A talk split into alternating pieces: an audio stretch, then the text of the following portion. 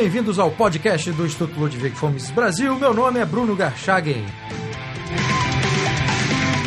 Hoje eu converso com o professor Orlando Samões.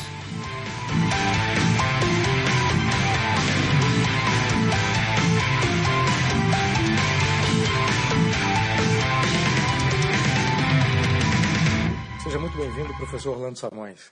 Muito obrigado, Bruno Garchagen, pelo convite. Para mim aqui é um, um orgulho estar aqui consigo. Eu que agradeço. Considero um grande lutador pela liberdade. Orlando, você é autor do livro Resultados e Mérito, um estudo sobre a ordem espontânea em Friedrich Hayek, ou Hayek, como se fala aqui em português. Então eu queria começar essa nossa conversa perguntando a respeito do recorte desse estudo. Né? Uhum. Uh, primeiro, assim, o que, que te motivou a, diante de tantos estudos a respeito da obra do Hayek, você fazer esse recorte de acordo com esse objeto, tratando de resultados e mérito a respeito da ordem espontânea. Uhum. Bom, muito obrigado pela pergunta, que faz todo o sentido. Não é um recorte habitual. Hum, eu achei que seria motivador e muito interessante pegar num tema que até não fosse tão conhecido e que eu acabei por considerar ser central na tese de Hayek. Ao contrário de alguns autores eh, da escola clássica de economia, ao contrário de alguns autores liberais ou até alguns libertários, Hayek não considera que haja uma relação, uma associação muito direta entre resultados e mérito. Ou seja, ele nota que nem sempre as pessoas com mais mérito são as mais bem, eh, são as pessoas com mais sucesso mais bem saídas. E como tal, hum, eu achei que era um tema interessante. Como é que ele consegue então defender uma sociedade livre, sabendo de antemão que os resultados que as pessoas obtêm nessa sociedade não têm uma relação para com aquilo que as pessoas merecem, para com o seu mérito individual. E, portanto, foi um bocadinho pela perplexidade de uma possível defesa de um conjunto de resultados que não tinham esse pendor meritocrático que achei que seria um tema interessante. E, e, foi isso que eu procurei fazer. Tentei, portanto, li toda a obra e, portanto, fui uh, me apercebendo que Hayek, mesmo em textos que não são dedicados a esse tema, quase sempre falava nesse tema. E como tal foi possível fazer, ainda assim escrever bastantes páginas, ainda assim tem 174, e, e, e, qualquer leitor poderá ver que eu nunca me afasto muito desta ideia do estudo, no fundo, do papel de outros fatores que não o mérito nos resultados das pessoas. É, é, geralmente, quer dizer, o senso comum costuma vincular o mérito a um resultado bem sucedido, né? Essas coisas parecem que não, não estão dissociadas, né? uma coisa leva a outra, uma correlação ou, ou uma relação de causalidade. Uh, no caso do, do Hayek, uh, como é que ele vê isso? Quer dizer, qual é o que, que existe então na parte de meritocracia que levará a um resultado bem sucedido e por outro lado o que, que não levará, o que, que conta né, uhum. nessa transição? Pois, uh, deixe-me pensar. Um, na realidade, eu comecei o meu estudo precisamente pela parte que aí chamo crítica ao abuso da razão, ou seja, eu começo pela teoria do conhecimento de Hayek. Porque, no fundo, esta nossa questão acaba por ser uma parte dentro da teoria do conhecimento dele. Ele acha que não é possível uma mente humana processar todo o conhecimento que está a ser uh, sinalizado numa ordem espontânea. Logo, também não conseguiríamos nunca ter um princípio ou um padrão que conseguisse perceber tudo aquilo que se está a passar por vezes o mérito acaba por ser remunerado e de alguma maneira é. E eu, aliás, acabo por, por apontar a conclusão nesse sentido. Por muito que ele esteja a dizer que outros fatores são mais importantes para os resultados, ele nomeia, por exemplo, a sorte, mas também alguns talentos que as pessoas tenham momentaneamente e que sejam apreciados por outros, mas que ainda assim esses talentos também podem ser os próprios resultados de alguma sorte, por vezes. Eh, e, portanto, apesar de ele parecer querer dizer que não há muito que nos, nós possamos fazer para termos um bom resultado, ao mesmo tempo parece haver uma tese paralela que vai dizendo que ainda assim as pessoas eh, comportarem-se com alguma prudência, eh, tentarem, eh, tentarem perceber o que se está a passar, o que o mercado está a pedir, eh, tentarem analisar o mercado, pode ajudar a que os resultados não sejam assim tão maus. Portanto, há esta dualidade no pensamento de Hayek. Por um lado, para casos particulares, os resultados da ordem espontânea vão ser imprevisíveis. Portanto, nós nunca sabemos se uma pessoa, por muito bem, eh, por muito mérito que tenha, nós não conseguimos garantir que vai ter um bom resultado, mas sabemos que, em geral, quem consegue, eh, não tendo toda a informação, mas ainda assim tentando ter alguma, quem consegue tentar perceber o que é que as outras pessoas querem, e isso tem o seu mérito, claro, conseguirá no mercado ter resultados bons. Ou pelo menos, em geral, conseguirão ter resultados bons. Portanto, o que eu identifiquei foi uma espécie de tensão entre o âmbito geral da ordem espontânea, que vai dando bons resultados e que até se pode dizer, de certa forma, de acordo com o mérito, mas para os casos particulares nós não sabemos o suficiente. Por exemplo, eh, nós sabemos que, em geral, quem tira um curso superior terá mais possibilidades de ter um bom emprego. Mas sabemos que muita gente tem excelentes cursos superiores e está desempregado. Portanto, é a diferença entre o particular e o geral. Por isso é que é possível defender a ordem espontânea e os resultados que ela vai obter em geral, e ainda assim dizer, atenção, porque em casos particulares isto nem sempre vai funcionar bem. E claro que essas pessoas que muitas vezes têm um mau resultado, apesar de merecerem muito melhor resultado, vão parecer sempre como um caso um bocadinho bizarro e há pessoas que criticam a sociedade livre precisamente com base nisso. Mas o que Hayek está a dizer é que a sociedade livre é precisamente isso. É uma sociedade que, em termos gerais, consegue apresentar bons resultados, que até são bastante eh, aceitáveis em termos de mérito, em termos morais, em termos de merecimento das pessoas, mas para casos particulares não vamos saber o suficiente para conseguir colocar as pessoas onde quereríamos. E que isso vai ser uma tentação de regimes centralizados e que ele acha que são despóticos. Não é? ele, ele, ele, no fundo, apresenta como uma espécie de. Nós temos uma apetência natural para tentar fazer corresponder resultados e mérito, que é louvável, mas que iria nos levar para uma tirania. Daríamos a alguém, a uma autoridade central, a possibilidade de decidir quem é que tem mais mérito do que quem e atribuir uma remuneração de acordo com uma ideia pré-concebida de mérito. Coisa que aconteceu, infelizmente, em alguns países que tiveram regimes centralizados e em que diziam que o pianista tem mais mérito do que o varredor de rua. Diziam que o violinista tem mais mérito do que o o Hayek dá o exemplo, a pessoa que faz eh, cachimbos. Mas porquê é que estamos a dizer isto? Porque estamos a atribuir determinado mérito moral a determinada atividade, música ou fazer cachimbos. Mas na realidade o, o mercado pode não estar de facto a conseguir remunerar da maneira que nós temos pré-concebida, mas está noutra. E se calhar o fazedor de cachimbos pode ser muito rico. E Hayek vai nos dizer isso não tem mal nenhum. Aliás, quanto mais nós eh, distinguirmos mérito e resultados, melhor. Hayek chega a dizer tornará a sociedade mais agradável. Nós sabemos que muitas vezes os ricos não são uh, ricos por mérito, até podem ser por sorte. Sabendo isso, a sociedade fica um bocadinho mais alegre, porque também podemos saber que se calhar somos pobres, mas até somos muito meritórios. Isso não tem mal nenhum. Ou seja, haver alguma confusão é o que permite que toda a gente seja respeitada e que toda a gente seja vista da mesma maneira porque na realidade, pelas remunerações de cada um, nós não conseguimos, nós não conseguimos saber na, quase nada sobre a pessoa. Isso, isso, é um aspecto interessante que você trata no livro e que está na, na, obra do Hayek, que quando ele separa né, o mérito do resultado, ele está dizendo também uma coisa interessante que está embutida né, nessa, nessa afirmação, que é, independentemente do mérito que você tem naquilo que você faz, você depende das outras pessoas. Né? Quer dizer, não adianta só você ter aquele mérito para fazer alguma coisa. Se você não convencer, no caso do mercado, que aquela sua coisa tem um valor, não adianta nada. Então eu queria que você comentasse isso, porque uma crítica que, que se faz, especialmente por parte da esquerda, contra os autores liberais, é que essa sociedade meritocrática ela terá como resultado necessário uma concentração de renda na parte daqueles mais ricos, que por mérito, e aí vinculam mérito à questão do nascimento, dos ambientes onde estudaram, enfim. Eu queria que você comentasse isso, essa tensão que existe entre o mérito pessoal e aquele mérito que é bem sucedido porque se consegue convencer as pessoas de que aquilo que você tem a oferecer tem um valor.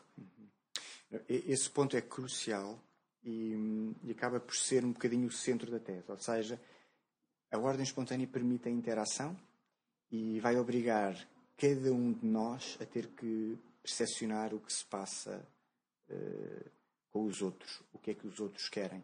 Eu chego a ter, aliás, um subcapítulo cujo título é interessante. Algumas pessoas já me disseram que título tão curioso, o que é que quer dizer com isto? E depois leram e perceberam.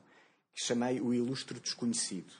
Ou seja, na realidade, o mercado muitas vezes passa não só por servir quem nós conhecemos, mas por servir quem nós não conhecemos. Ou seja, nós, quem está a tentar vender, para vender mais, para vender mais, para chegar a novos mercados, terá que começar-se a pôr na posição de um possível consumidor que não conhece.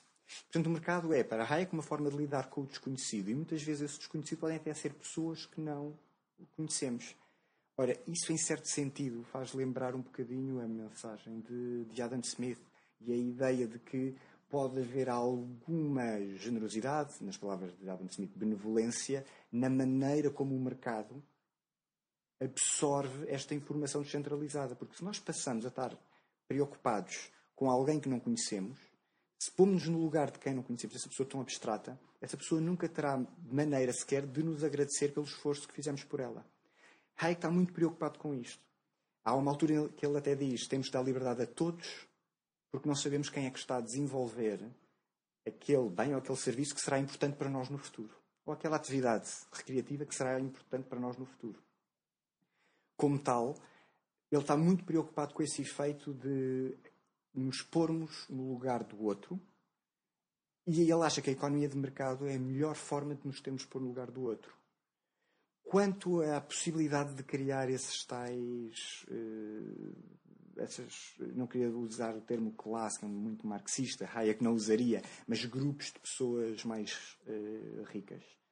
Eu acho que Hayek até aponta quase no sentido contrário. Há alturas em que ele acha que, por resultado do mercado livre, poderemos começar a ter eh, uma maior proximidade naquilo que são os gostos das pessoas. E isso nem sempre é bom. O facto de, eh, no fundo, a economia de mercado estar associada a alguma massificação dos produtos, os produtos estão cada vez mais acessíveis e mais baratos, pode, de certa forma, diminuir o impulso pela experimentação de coisas novas.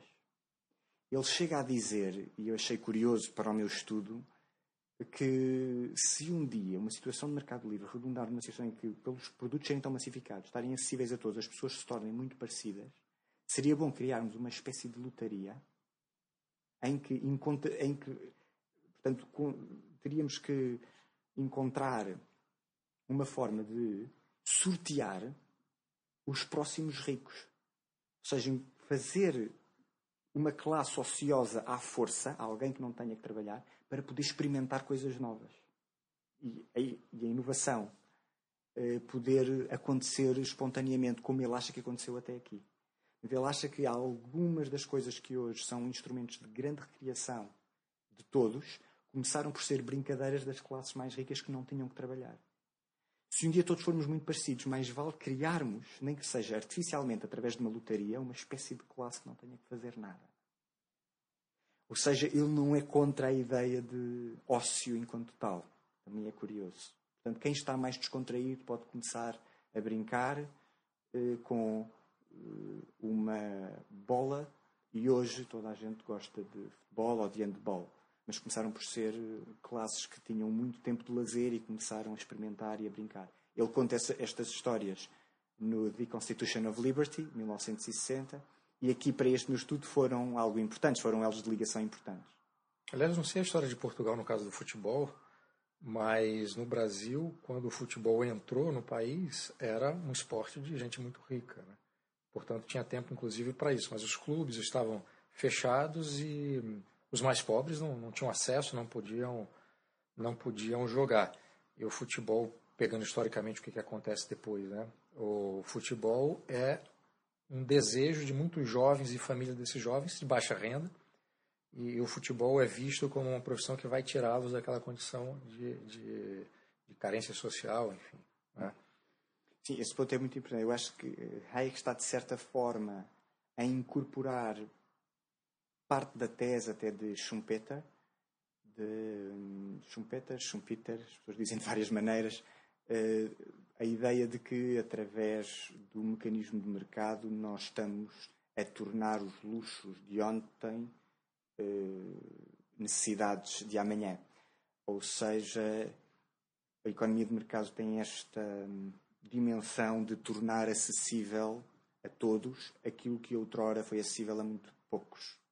Schumpeter não fala, também fala em algumas atividades, eh, em atividades recreativas, mas fala, por exemplo, da questão das meias de seda, que eram apenas da rainha Elizabeth em, no século XVI, mas que hoje estão acessíveis até às raparigas das fábricas, e estou a citar. Ou seja, muito do impacto da economia de mercado foi aumentar a produção, embaratecer a produção sempre que houve concorrência e competitividade. Para Hayek, essa concorrência é uma forma de processar informação, e como é uma forma de processar informação que nós ainda não temos, seria difícil nós conjeturarmos que essa competitividade vai sempre premiar o mérito. Isso para Hayek seria tentarmos saber mais sobre aquilo que é possível saber. Aquilo que nós sabemos sobre a competitividade é que ela vai revelar informação. Não sabemos qual.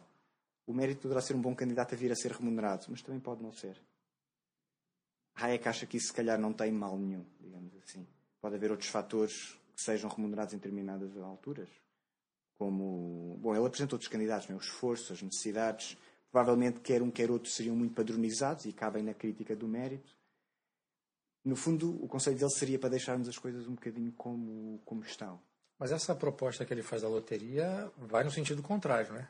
Porque não é uma forma de deixar as coisas como estão. Né? É verdade, é verdade. Ele tem esse efeito da loteria de criar ricos, mas também da uh, famosa safety net, ou seja, da ideia de haver um chão comum abaixo do qual ninguém poderá viver ou trabalhar. É uma ligeira ambiguidade, talvez. Por vezes algumas pessoas críticas de, de, de, Hayek e a crítica compreensível dizem que a ordem espontânea é demasiado arregimentada. Ou seja, parece que ele está a encontrar pontos para tentar contrariar, não é? Mas também ele próprio sempre diz e distingue a ordem espontânea de uma ordem natural. Portanto, ele também não está disposto a aceitar tudo aquilo que apenas aconteça, não é? Ele, aliás, distingue isso do laissez-faire. E não é muito, portanto, não é um laissez-fairista. Uh, portanto, pode ser um autor que pode ser lido em vários e de acordo com vários prismas e perspectivas e não tem que ser visto assim como um autor que defenda apenas os resultados deixam, devem ser aquilo que são. Ele não é um autor do deixar estar, deixar andar. Você acha que esses pontos da obra do Hayek que podem até parecer contraditórios, não é? é o resultado da pluralidade de assuntos que o Hayek decidiu tratar ou tem alguma outra coisa que explica né, essas tensões dentro da própria obra? Essa pergunta é complicada. Quase poderíamos tentar perguntar a Hayek, não é? Nós notamos que essas situações aparecem sempre de forma um bocadinho esporádica e às vezes sem grande explicação. Hum, eu penso que de uma forma mais consubstanciada, temos, por exemplo, o capítulo da Constituição Americana, em que claramente que Hayek nota que nem todas as regras de uma ordem espontânea têm origem espontânea, e ele nota que, como tal, por vezes podemos ter que pensar as regras, criá-las até, se for preciso. Eh, e desde que sejam de acordo com uma certa ideia que ele tem de rule of law, se calhar não são assim tão erradas. Desde que as regras sejam gerais e abstratas, independentes de propósitos particulares, por vezes podem ter que ser criadas, não é? Uh, também poderiam estar suscetíveis a teste e até a alguma quebra de regras. É? Ele acha que as regras vão avançando, por vezes, através da quebra, quando alguma pessoa não cumpre totalmente e depois vemos que teve um bom resultado. Daí também, mais uma vez, a premência pelos resultados. Um, e como tal, eu diria que. Quer dizer, a política tem sempre estas vertentes e ele não é muito, na minha opinião, muito doutrinário como tal, foi apresentando o caso para uh, o surgimento e o aparecimento espontâneo de determinados resultados ou regras. Por vezes, uh, é natural que tenha hesitações e que note que seria melhor, através de uma regra geral, conseguir controlar alguns dos resultados. Uma forma que eu tenho de justificar essa questão, como pergunta que tem a ver com o livro, porque eu, eu falo desses aspectos no último capítulo, eu achei que tinha a ver com o facto dele achar que por vezes a ordem espontânea pode depender de alguma apetência à experimentação e ao risco. Ora, se nós soubermos que há um, que há um apoio para quem ficar numa situação de grande privação, podemos também arriscar mais. Portanto, se ele acha que a inovação, esta transmissão de informação, de sinalização no mercado, depende de uma maior apetência ao risco, menos aversão, por que não podermos decidir politicamente uma forma de limitar essa aversão ao risco, construindo um, um apoio, uma safety net, um chão comum? É uma questão que eu acho interessante e que, que pode, nos, eh, pode, pode nos fazer pensar que Hayek é aqui um bocadinho contraditório. Eu vejo a safety net como mais um impulso da ordem espontânea. Eh, uma pergunta que eu poderia ter feito no, no início, mas eu decidi fazer no final para que essa conversa chegasse a isso. Eh, qual é a concepção da ordem espontânea, essa espontaneidade segundo Hayek? Porque mesmo entre os liberais, essa não é uma questão muito bem compreendida. Acha-se que a ordem espontânea é simplesmente aquela ordem que emerge sem qualquer tipo de regra, que emerge sem qualquer tipo de, de ação provocada. Enfim, e como você mesmo disse, o Hayek não pode ser considerado um defensor do laissez-faire. Portanto, a visão que ele tem de sociedade e de economia também é outra. Queria que você falasse sobre isso. Uhum. Sim, esse tema é, é dos mais complicados e mais importantes, penso eu, que tem a ver com o próprio posicionamento de Hayek aquilo que eu acabei por concluir foi que ele é um autor que poderá ser enquadrado na família política conservadora. E está dentro dessa família política conservadora a sublinhar alguns aspectos que podem parecer mais liberais clássicos ou sublinhar alguns aspectos que podem parecer libertários. Mas ele, no fundo, no fundo, está dentro de uma família política bastante conservadora, em que acha que houve um conjunto de regras que foram evoluindo ao longo do tempo, que é a rule of law, tradição de língua inglesa, portanto, de grande ênfase no papel eh, do Parlamento, de grande ênfase na separação de poderes, de grande ênfase nas instituições eh, da nossa tradição judaica e cristã. Dentro disso, ele está a dizer: não, mas também é importante haver inovação, também temos que saber que por vezes os resultados têm a ver com a sorte, por vezes é importante que alguém quebre a regra, porque com isso também vamos aprender e quem sabe melhorar as regras do futuro. Portanto, é alguém que está eh, ciente das limitações da atuação do Estado e do Governo, todos nós notamos isso, mas ainda assim enquadra-se, eh, penso eu, na tradição de língua inglesa e está, portanto, de certa forma, a tentar encontrar as raízes uh, do governo limitado sob a lei que ele acha que vieram do século XIX e está a combiná-las com um liberalismo económico que aí sim parece um bocadinho mais vincado do que outros autores do século XX. Essa é uma perspectiva interessante e eu concordo com ela, essa dimensão conservadora na, na, na forma como o Hayek pensa os problemas. Né? E a gente pode traçar a influência que ele teve ao é, viver na Inglaterra, é, toda a influência que ele recebeu do iluminismo escocês. Né? É, por outro lado, sempre que se fala dessa dimensão conservadora na obra do Hayek, no pensamento do Hayek, se lembra da, do texto conhecido dele, porque não sou conservador. É, eu queria te ouvir a respeito disso. Né? Pois, é, é uma questão interessante.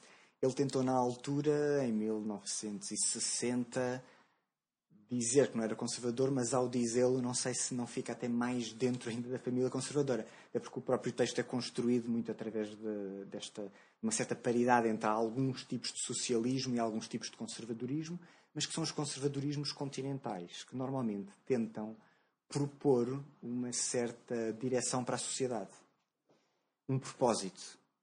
E, portanto, na perspectiva de Hayek, aqui os liberais, no sentido europeu do termo, seriam um bocadinho mais abertos quanto a propósitos da sociedade, permitindo a cada um usar o melhor dos seus conhecimentos para atingir os seus próprios propósitos, que é a frase dele. E por isso ele parece pôr no mesmo patamar socialistas e conservadores.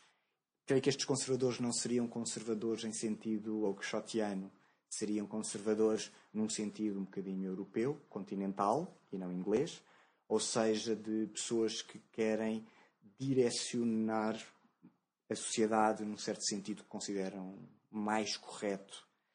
E Hayek teria dúvidas quanto que sentido poderia ser esse e quem é que pode afirmar com certeza que a sociedade deve ir nesta ou naquela direção. É por isso que ele tem que fazer claro que não é um conservador. Mas se ele sentiu essa necessidade, é porque, de certa forma, notou que estava a ser eh, apelidado ou enquadrado nessa família política, não é? Eh, e eu penso que esse enquadramento também não acontece por acaso. Talvez tenha sido também uma tentativa, Orlando, e é uma pergunta, de tentar dissociar a obra dele, o pensamento dele, e obviamente ele próprio, da política conservadora, ou seja, dos partidos, e não exatamente de um pensamento conservador? Sim, sim, concordo com isso. Era para. Ele disse que nesse mesmo capítulo, é mesmo nesse capítulo, julgo eu, é alguns no Constitution of Liberty que a ser. É nesse capítulo, é nesse prefácio, diz a ser apelidado com, de alguma família política que seria um Whig, um Old Whig. E, portanto, enfim, Old Whig, hoje em dia nós poderíamos uh, associar aos conservadores, mas na altura os Whigs não eram Tories. E, portanto, uh, claro que também não podemos dizer que os Whigs seriam uma espécie de ala esquerda, porque há certos pontos em que apontariam naquilo que nós hoje consideramos direita, e enfim, nunca vamos conseguir ter uma espécie de encontro ou uma tabela perfeita sobre estas matérias. Mas ainda assim parece-me que ele considera-se por vezes, e nesse capítulo, liberal, num sentido de não ser conservador. A mim parece mais uma pessoa que dentro da família conservadora está a dizer aos conservadores que têm que ser um bocadinho mais liberais. Orlando, muitíssimo obrigado pela entrevista. Agradeço, Parabéns pelo livro. E o leitor brasileiro que estiver interessado nesse livro, onde é que ele encontra para comprar? É uma boa questão. Eu penso que ele está disponível eh, na internet. Eh, eu próprio já fiz o teste e comprei pela internet e funcionou. Não sei se não aparecia na Bertrand.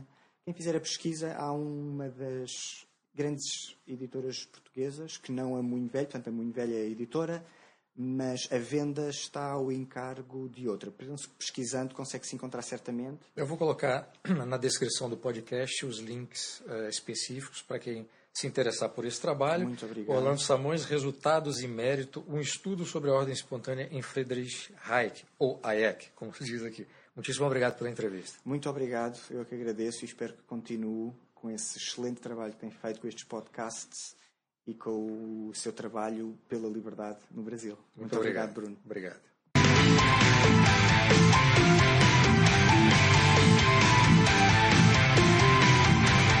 Este foi o podcast do Instituto Ludwig Gomes Brasil. Meu nome é Bruno Garchagen.